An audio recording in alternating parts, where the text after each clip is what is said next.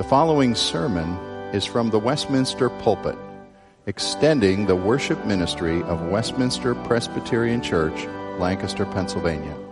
We are a local congregation of the Presbyterian Church in America. Please contact us for permission before reproducing this message in any format.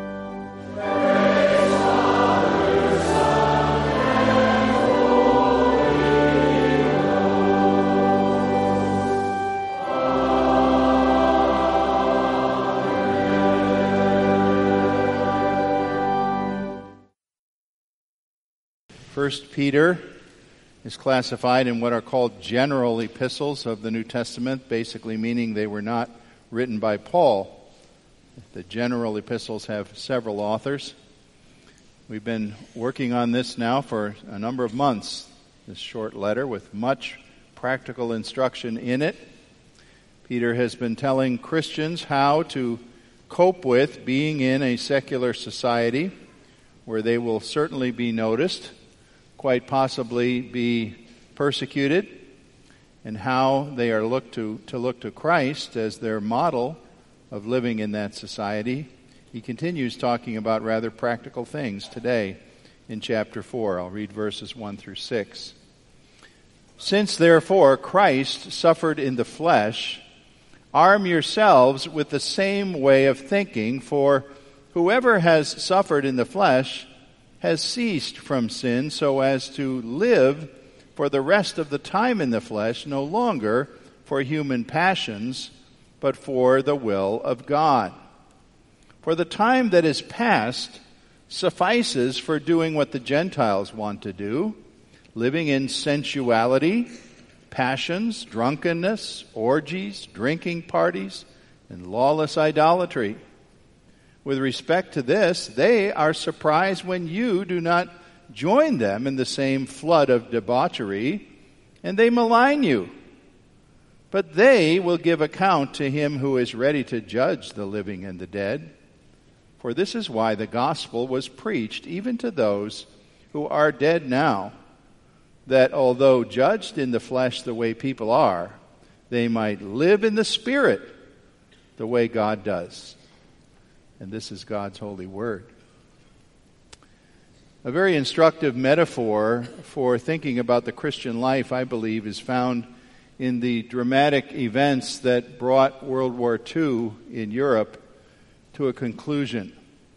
Certainly, no matter what your age, if you've learned any history at all, you know what happened on June 6, 1944, as the Allied forces of America and Britain and Canada and some others invaded at Normandy in a great invasion that had been kept secret amazingly and stormed ashore there in France under heavy fire and many casualties as they brought in a landing and established a beachhead so that men and supplies could flow by the thousands into France and then, of course, eventually uh, combat the German forces all the way to Berlin.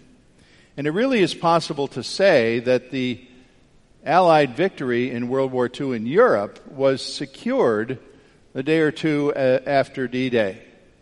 Any military strategist looking at the whole thing would have said there really isn't any way that we can fail to conquer Hitler and his forces now.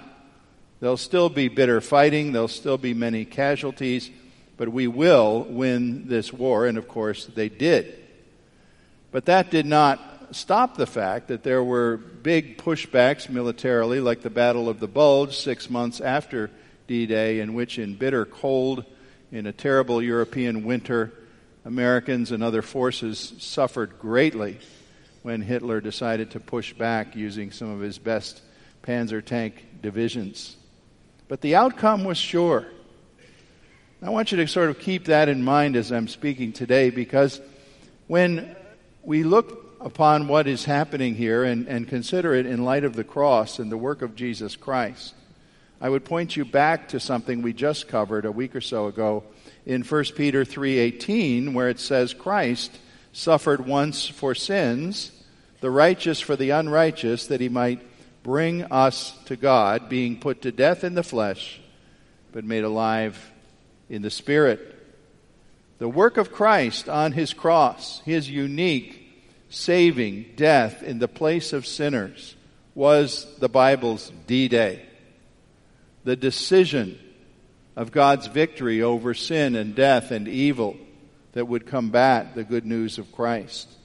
And once that cross was established and once Christ had given himself as the only and unique Savior, the war was decided and was decided for all time and eternity. But that does not remove the fact that we still live in an era of conflict as it winds down towards the end of the age. Today, I want to, to show you that Peter's concern here, stated in 4 1 through 6, is that we would learn to think correctly about our standing in a world of pagan attitudes, of non Christian thinking. We should be thinking differently. We should arm ourselves with the same attitude that Christ had here, is what Peter's telling us, and be able to stand in this age, in between that time of the D Day victory of the cross that decided the conflict and the winding down skirmishes that you and I have to participate in until Christ returns and we finally see God's victory. First of all, I want to tell you this about what you're thinking should be considering. First of all, that every Christian has already shared in Christ's death and resurrection. That's like telling every American soldier who came in at Normandy, you all shared in this victory and nobody can take it away from us. And it will have lasting consequences. And so, Peter says, since you have shared in this, if you're suffering now and you think it's sort of an impossible situation that the culture is attacking you, you need to arm yourselves with right thinking. Because you actually, if you've suffered in the flesh because of being Christ, you have been, sin, been released, in effect, from the consequence of sin. It's not saying you don't sin anymore, but that you are released from its ultimate penalty. Jesus was the one who most conclusively ceased from dealing with sin. He dealt with it once, he won the victory over it, and now it is vanquished. You remember what his last words were on the cross. I don't know whether he shouted the, that word, it was a one word Greek statement on the cross when Jesus said, Finished. He was finished with the conflict of man's rebellion against God. He laid it down and he knew that he had accomplished exactly what he needed to. Even though he died, he knew he would rise in just a couple days hence. He knew that D Day had come for the conflict with sin and death.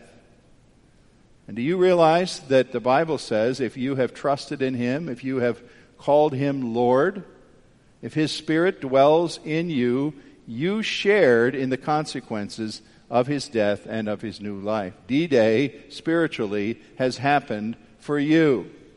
And you can share in the ultimate outcome of knowing that you will not be punished by God for sin that is no longer yours. Galatians 2:20 picks up the theme when Paul writes and says, "I have been crucified with Christ." It's as if I went to the cross too. And I no longer live, but Christ lives in me. And so the life I live now in the flesh, I live by faith in the Son of God who loved me and gave himself for me. Every Christian, in a very real sense, spiritually died at Calvary to God's ultimate judgment upon us. We're done with it. That's what it means when it says we have ceased from sin. Again, not that we don't sin, but that we are done with the final consequence of fearing that our lives might end and we would face God and He would say, You are guilty, guilty, guilty. He won't say that to us because we have faced the ultimate penalty. Christ our Lord has faced it and done away with it. Now, when the Father looks upon a Christian, then, he sees the perfect righteousness of his Son. Another passage that, that raises this similar theme is Romans 6, 5 through 11. There we read, the voice of Paul, we have been united with Christ. If we've been united with Christ in his death, we will certainly be united with him in his resurrection. Our old self was crucified with him that the body of sin may be done away with. Once again, sin hasn't left the world. Sin still plagues us, trips us, tempts us, hurts us. But ultimately, we can count ourselves, in Paul's word, dead to sin and alive to righteousness. That's right thinking that Peter wants you to adopt. He says, I want you to arm yourself with that thinking. You have to keep telling yourself that. Yes, I've sinned. Yes, I've failed God. Yes, I'm weak. Yes, I give in to lusts and things. But in Christ, the ultimate result is I am dead to the final effect of this sin and alive to God's righteousness. You need to keep telling yourself this, training your mind in this way, because otherwise you will believe too easily what your feelings and your experiences tell you I'm a mess of weaknesses. I can never do anything right. So the Christian who looks to Christ as Lord has shared in the death and resurrection of Christ. We've had D Day happen in our lives, and the final result is guaranteed. But secondly, we're told in verses 2 and 3 here that it is therefore, as a result of that, time for a clean break to be made with many of society's vain pursuits. Peter said here, writing to people who once he knew were not Christians and now they are, he says, You have spent enough time in the past doing what pagans love to do. And then what is that? Living in debauchery, lust, drunkenness, orgies, carousing, and detestable idolatry. Gee, I wish you'd be specific once in a while, Peter. These are the things you are done with. These are things which, because of Christ, you can make a U turn away from the culture of a world that has had its hooks in you, but it no longer has its hooks in you. You are able to walk away from it and not be a slave of it anymore. You notice how the half a dozen things that he is specific about here concern two main big areas sexual immorality and drunkenness two primary categories of behavior that needed rebuke, that a Christian ought to be thinking and saying, Well, Christ has given me new life. I'm not in shackles to these things. I don't have to be a prisoner to these things. And isn't it interesting that the leading vices of century one are still the leading vices of century 21?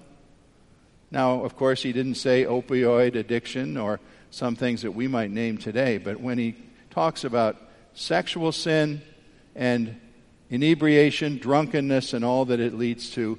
He's talking about pretty big problems that we still have today. I realized when I came to study this text, if, if you were a visitor here and you go away and say, gee, I, I haven't heard a preacher hammer uh, use of alcohol like I heard today, I don't think I've been called to address that subject in any text or passage that we've dealt with in actually years around here. So, in case you think this is a hobby horse of mine, it's not. But here, Peter says at the root of a lot of things is drunkenness. The Bible is death on drunkenness. Read the book of Proverbs and how many things it has to say about how foolish it is to be drunken with wine. And of course, they used real wine in biblical days. Even fresh water was fairly scarce, and it was alcoholic wine. Don't believe somebody that says, oh, well, we know they just had grape juice. Uh, no, it wasn't grape juice. The wine that Jesus produced at a wedding feast was real wine that people recognized and enjoyed for its taste and its richness. It was wine. The Bible doesn't say don't ever let alcohol touch your tongue. There are many who take that position because they say, well, that's a safe position. And I respect that. But the Bible says don't let yourself be captured in drunkenness, in the abuse of alcoholic drink, that it so captivates you and carries you along. The word sensuality here is a word that in the Greek actually means letting yourself go, just sort of releasing yourself to the grip of environmental standards and choices until you don't have choices anymore. You're just acting uh, under the influence of a chemical stimulant. I have been invited this year. I'm sure you're all greatly surprised to know that I'm this old, but uh, I've been invited to attend my 50th high school graduation reunion this fall. My class has organized uh, these reunions every five years, uh, very faithfully. Same three women have done it for years now. I have yet to go to one because my main reason is I really prefer to think of all those people as being 18 years old, just as I think of myself. And I don't have to be disturbed by all the gray hair and lines in their faces and weight they've put on and all that, because of course that hasn't happened to me. But uh, I won't be going to the 50th reunion, not only because it would require me to leave this pulpit for a weekend in the fall in a busy time but one of the reasons, at least among others, is my personal objection to the way the invitation and the, and the agenda that's going to happen for the reunion weekend is all laid out. Every single time it comes, and they say, Now, here's what we'll be doing Friday night, cocktail hour. Saturday dinner, cash bar. Sunday, picnic in the park, bring your own bottle. And I really have the impression that my fellow classmates from long ago wouldn't be able to recognize one another unless their eyeballs have been pickled in enough alcohol first so that uh, I don't know why that is so necessary. But you read it, and it's, it's like all we're going to do is drink all weekend long. Well, Peter raises this subject here and you may think this is a subject that the Bible beats to death. I really don't think it does. I think the Bible actually says relatively little about the abuse of alcohol, even though it is a great wrong and a great harm in society. And haven't we almost stopped talking about it in American society? You know, it's just there. And we talk about, oh, we got this terrible drug problem with painkillers that lead people to heroin. That is indeed a huge problem. I don't diminish it in any way whatsoever and, and various other health problems or foolish things that people are doing. We don't even seem to talk about alcohol abuse as a very, very prevalent problem in our society. Uh, people talk to me after the first service and with tears in their eyes about a relative who died as an alcoholic. And this is a destroyer, a destroyer of lives and families and marriages and parent and child relationships.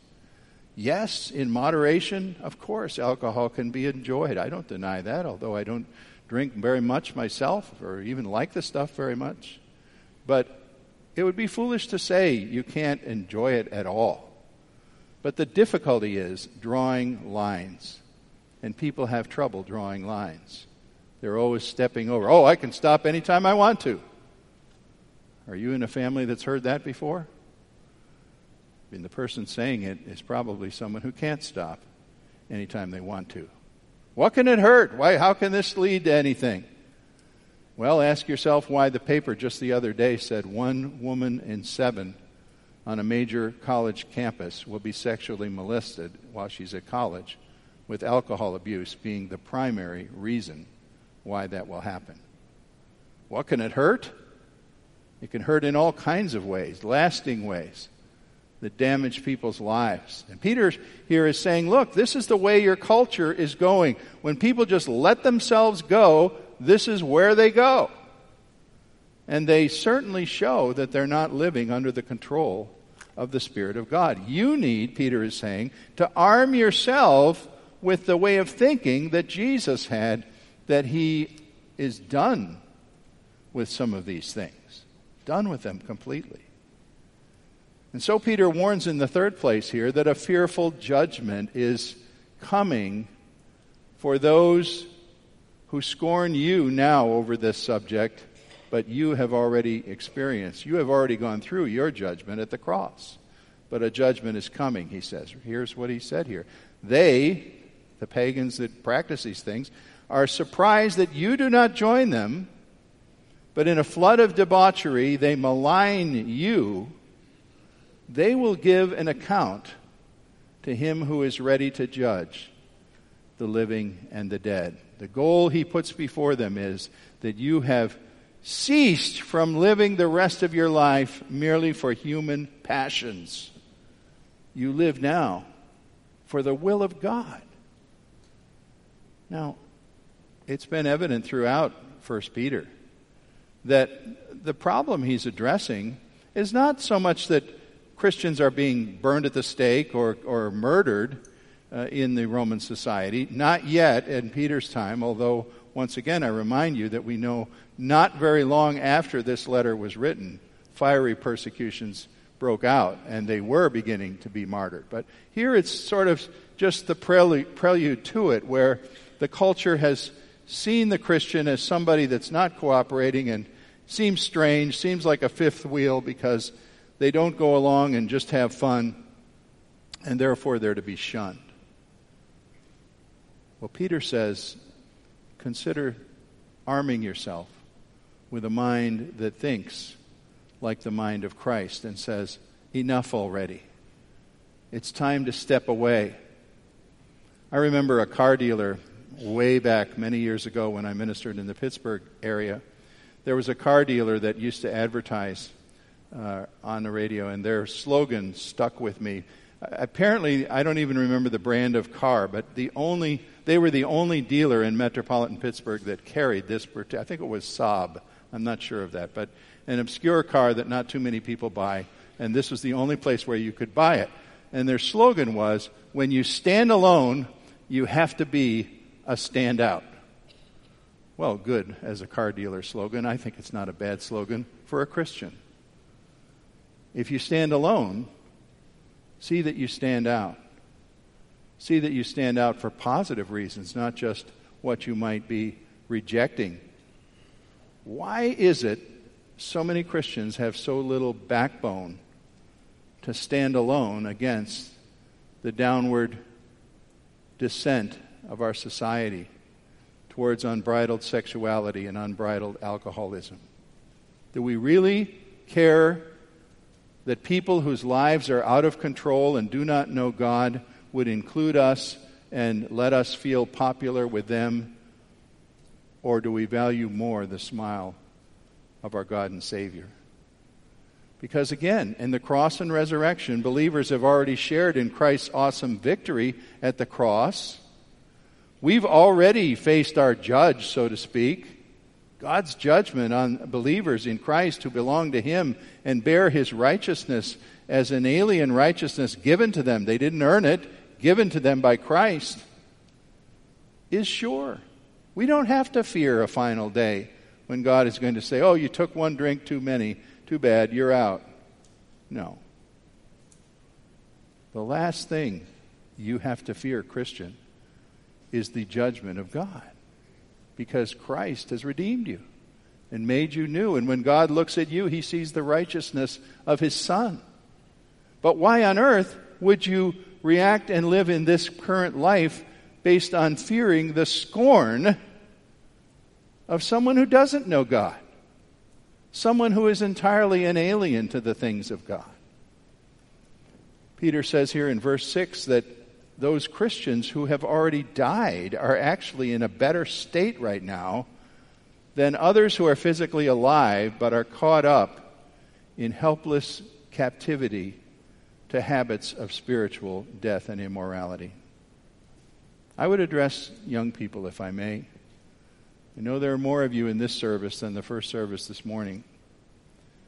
How can I tell you my hope? That there would be some way, young people, you who are in high school yet or even middle school, that you would be able to look ahead in the lives of people who might be scorning you or bullying you on social media and mocking you because you're not doing what their in crowd is doing.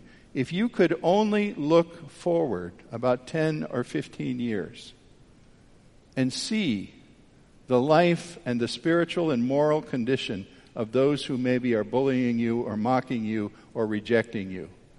If you could look at them and look inside them in 15 years, you would be looking in a way at similar people to those TV ads for a program I have yet to watch, but I certainly see the ads for The Walking Dead.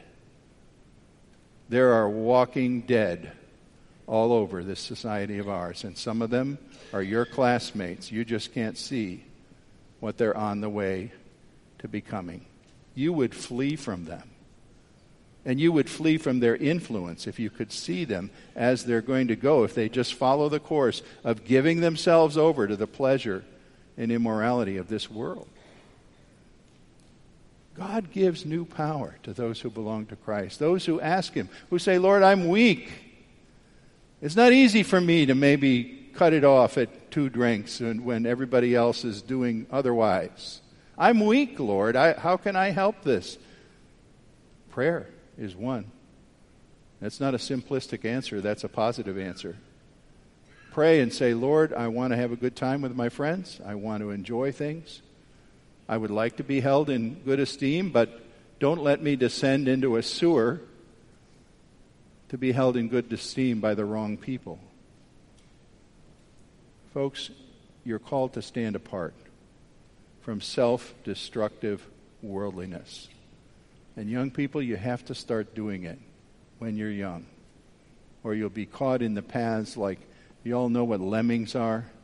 The lemmings, the rodents that run over a cliff, and thousands of them follow some leader, and all of them go over the cliff into destruction.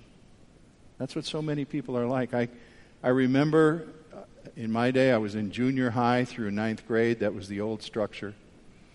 And that, that was the year, ninth grade. I remember it rather vividly. The year that the bragging went on on Monday morning in homeroom. One particular girl I remember who sat near me. She was a really nice girl. I, I liked her. Um, but it just astonished me how, about ninth grade, all of a sudden she was boasting every Monday morning. Boy, did I get blasted Friday night. Man, I didn't know where I was or what was happening, and I threw up all over the place. And I wanted to say, Did you have a good time? Was that fun? Did you really desire to do that? And she was just saying, Oh man, life is great. I just had a great time. I remember friends of mine at a football game, and they'd go behind the bleachers where the crowd was cheering the game on the field, and they'd had so much beer they couldn't cheer the game on the field. They were behind the bleachers throwing up in the parking lot. And they probably told each other, Boy, did we have a great time! I know one of those men for sure who's died from my class of alcoholism 20 years ago. He wasn't just such an exception. Folks, I'm not just preaching a certain brand of morality for you. I'm preaching thinking the thoughts of Jesus Christ, to know that at his cross, you, along with him, have died to the penalty, ultimately, of being lost for your sin. You've been given a new life. A life that can turn to God and say, God, I repent. Would you give me the strength of Christ by the Holy Spirit of Christ to live a new life? If I have to stand by myself, I will stand by myself because you will be with me, surely. I give you a story. I know I used this once before, but I think it was a long time ago, so you have to pardon me if you've heard it. Aurelius Augustine was a great man in the history of the church. A man who lived around 500 AD. Augustine was born to a Roman soldier and a mother who was a godly woman, Monica. And he, however, was a great scholar. He has a wonderful mind. He was being educated, one of these guys who sort of always goes to school, got the equivalent of probably several master's degrees and a doctorate, and he was aiming to be a teacher, a professor. But he had no use for Christianity, particularly. And as a young man, he was often drunk with his scholar friends, and he lived openly with, I believe, at least two different mistresses and had a child out of wedlock. But then came a day when God reached in and stopped Augustine in mid flight. The arm of God's grave, grace stopped him cold. And he later cited this scripture, Romans 13 13, as part of what arrested his flight into pleasure. That verse reads, Let us walk properly as in the day, not in revelry and drunkenness, not in lewdness or lust, not in strife and envy but put on the Lord Jesus Christ and make no provision for the flesh to fulfill its lusts.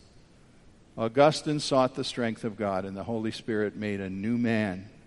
He made a mighty leader for the early church, a man with a great mind and a clean life. He became a bishop, and few have led with his kind of power and strength for Christianity since his time long ago. Well, in his diary, he told a concluding little story about how a couple years after he had come to Christ and his life had completely changed, he was walking down a street, and it so happened that a woman who had been his mistress was walking toward him. And she called out. She recognized him, and she apparently was trying to entice him once again to come back to her. And she called out, Augustine, it is I. Augustine, it is I.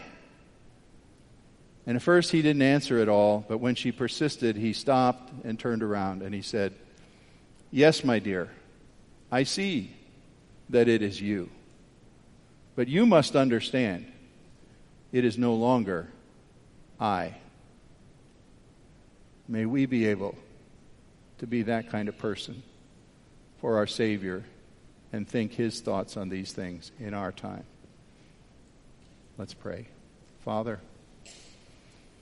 we thank you that Peter is not simply throwing moralism at us. He's not simply saying, tisk, tisk, it's bad to drink. He's telling us that we have to be committed, one way or the other, to think the thoughts of Christ and live under the victory of Christ, or think the thoughts of this world and live under this world and all of its pleasures that lead to spiritual death. I pray, O oh God, for anyone, student, adult, senior citizen, who's wrestling with these kinds of things and those who entice them to live a life they know they don't want to live. Would you give them your strength as you pour out your salvation through Jesus our Lord? Amen.